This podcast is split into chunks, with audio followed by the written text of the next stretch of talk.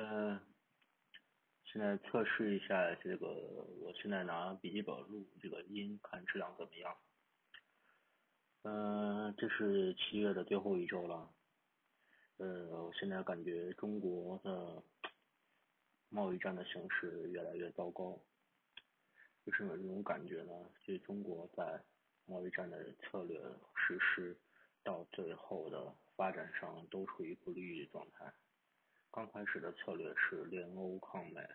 同时没有想到美国的策略这么激进，我们采取的是基本上是激将法的态度。呃，但是呢，事情发展在于特朗普是一个目的导向的领导人，这跟我们之前接触的政客型的领导人是不一样的。他是为了达到目的，他可以不顾一切。当然这这这些可能也只有在美国的环境里能够实现。呃，为什么呢？因为呢，美国的是零和博弈、赢者通吃的选举制度，哪怕我的选举的选举人票比你多一票，我都胜出。他现在特朗普处于美国经济新世纪以来最好的状态，失业率极低，充分的就业，制造业重返美国，就是无论个别的农业州有任何的想法，都无法阻碍特朗普坚定的实施他的贸易战策略。同时，我越来越感觉到他并不是想打贸易战，而是想塑造一个全新的贸易秩序。当然，这个秩序中没有中国的身影，这才是我们应该感觉到深深的悲哀的地方。第二个，我想谈一谈最近，呃，我为什么要用这个平台来呃说一些事情呢？因为我听播客时间也长，我之前在第一周的里头也说过一些，呃，因为我观察到，就是中国现在目前对声音的审查还不是很严格，呃，这个还算是为数不多的一个小窗口，可能也是因为它更加的小众，嗯、呃，听的人数基数和范围都没有这么广，都在一个小范围流淌，而且大家在谈的过程中都非常的克制，呃，说的都嗯。保持到一个相对来说中立的状态，所以我现在还敢再用。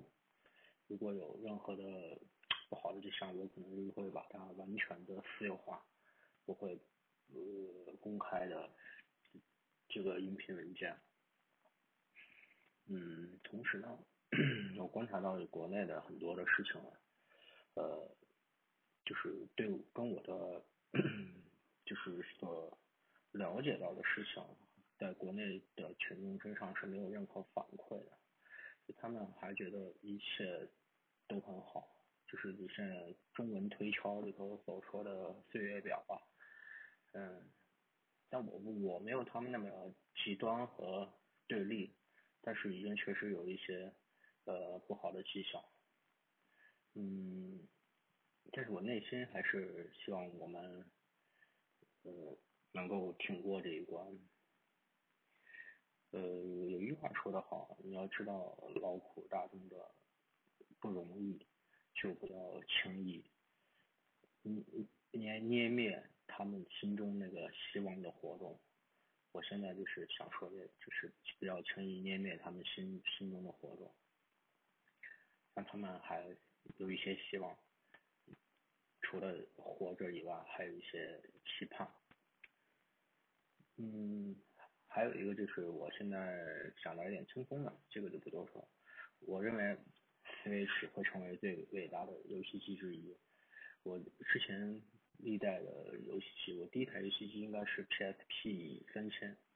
然后当时呃玩的第一个掌机游戏应该是《战神奥林匹斯之恋》啊，当时我从完全没有。就我自有的第一台游戏机 P S P 三千，但是之前玩过 P S 一、P S 二都玩过，但是是踢实况，没有玩过别的。嗯，然后这个是呃，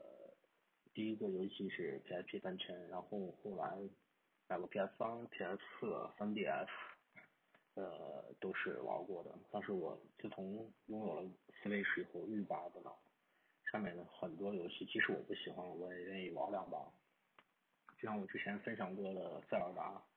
我觉得这个游戏确实打破了我已知的一个次元壁吧。因为之前就没有玩过日系的 R P G 或者是 J R P G 这一类的，基本上没有玩过。美式 R P G 玩的多，同时体育类、赛车类，就车厢球玩的多。然后年龄大了以后连枪都不玩了，因为玩《使命召唤》会吐的，是真的会吐。嗯，他等到今天 Switch 模糊了主机和掌机的一个概念，非常的先进，特别像我这种。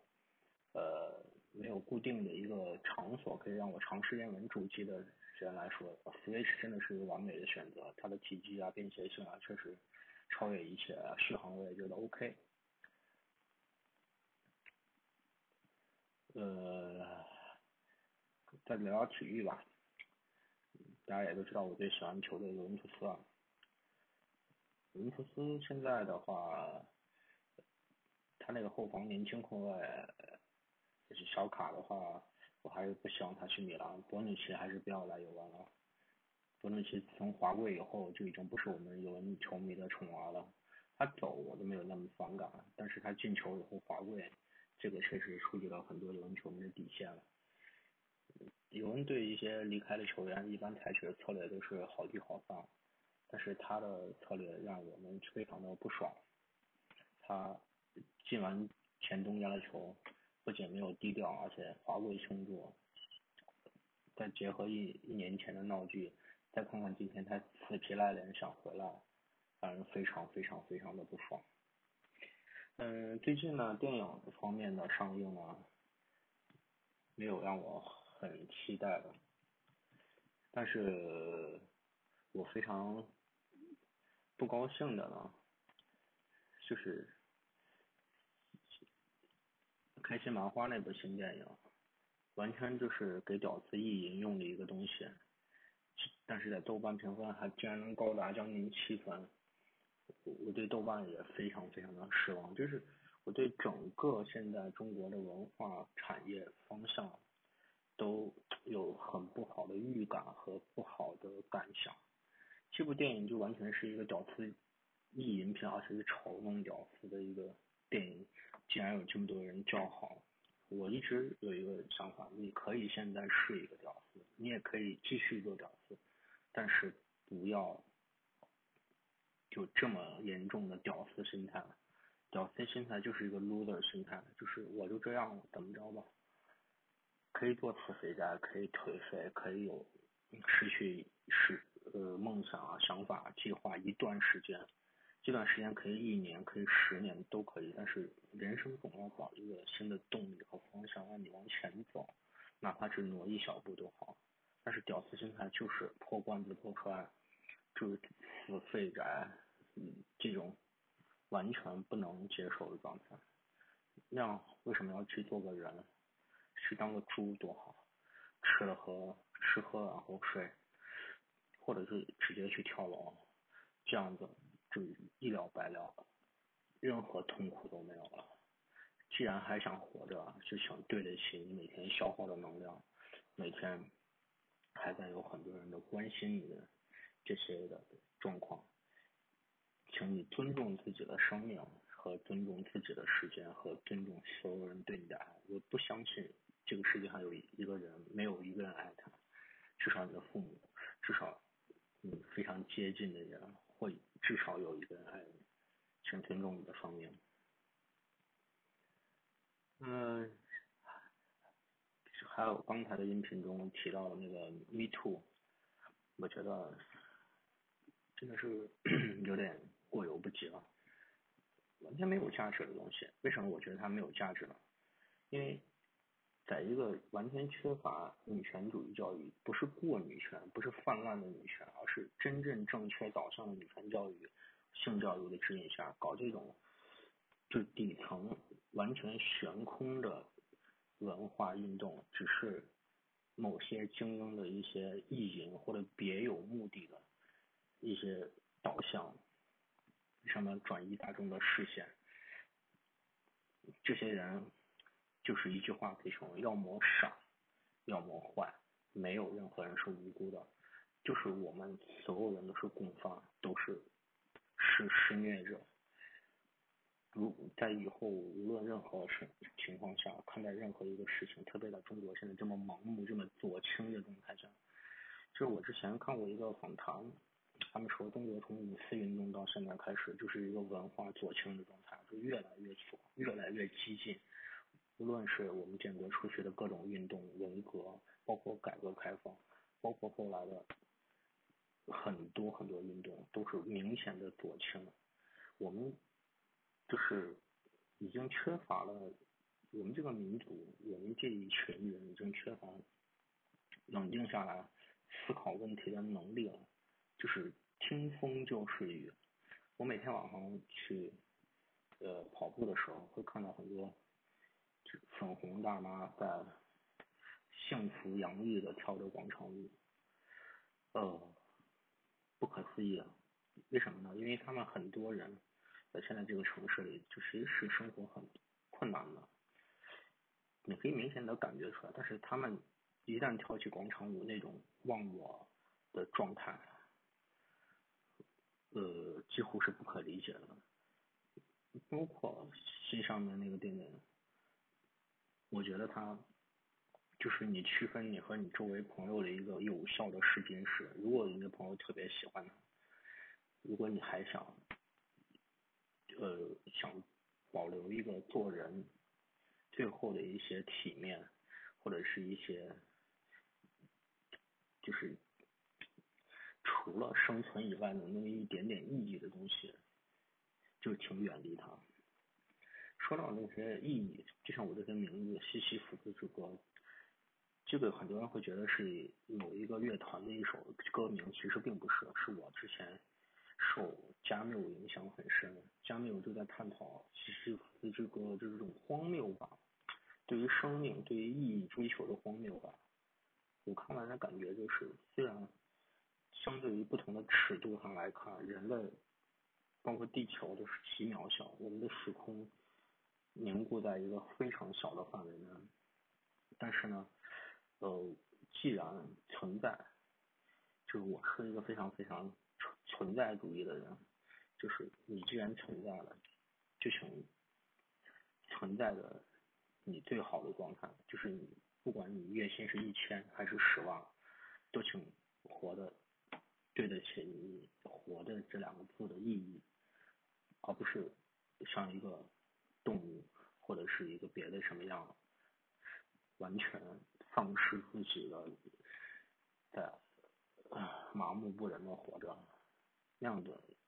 就像有一个人啊，是一个什么节目上的一个小男孩，是一个残疾人，他说的要么赶紧死，要么好好活。他可能经历了我们不能想象的痛苦才能说出这样的话。其实我也经历过很多痛苦，但是我想说的就是呃，正因为我们活得麻木不仁，别人还会把我们当麻木不仁的动物来对待。就是我们的政府，我们的各种产业，我们的产品，比如说地沟油，社会问题为什么会出现？问题疫苗为什么会出现？垃圾烂电影为什么会出现？暴力执法为什么会出现？是因为我们一个一个都是凶手，都是麻木不仁残忍的看着别人，而且心里抱着一丝侥幸，侥幸完了然后接着麻木，就觉得这件事情永远落不到我头上。但实际上呢，我们都知道在任何的黑天鹅事件面前，我们都是非常脆弱不堪的。就绕回刚才那个话题，就是说就是你觉你觉得才是最荒谬的事情。生命永远有一个大的主线在运运作。就像我对一些极端的环保主义者，一些极端的什么人士完全不屑一顾。我说你们不是保护环境，你们是爱护你们自己，你们是最高级的精致的利己主义者。为什么这样说呢？我看到很多中国国内的一开始就环保的啊，就是要关闭高污染工厂怎么怎么样。我说你们是为了自私的活着而剥夺了很多人活着的权利。因为这是他们创造的就业不可估量。你们觉得啊，破坏环境怎么怎么样？大自然的更新改造能力异常强大，地球这个大尺度里头，比现在极端的环境出现的年份非常的多。地球可以把曾经称霸地球方最庞大的物种全盘灭绝之后，还能繁衍出新的物种。所以，请你们不要那么自恋，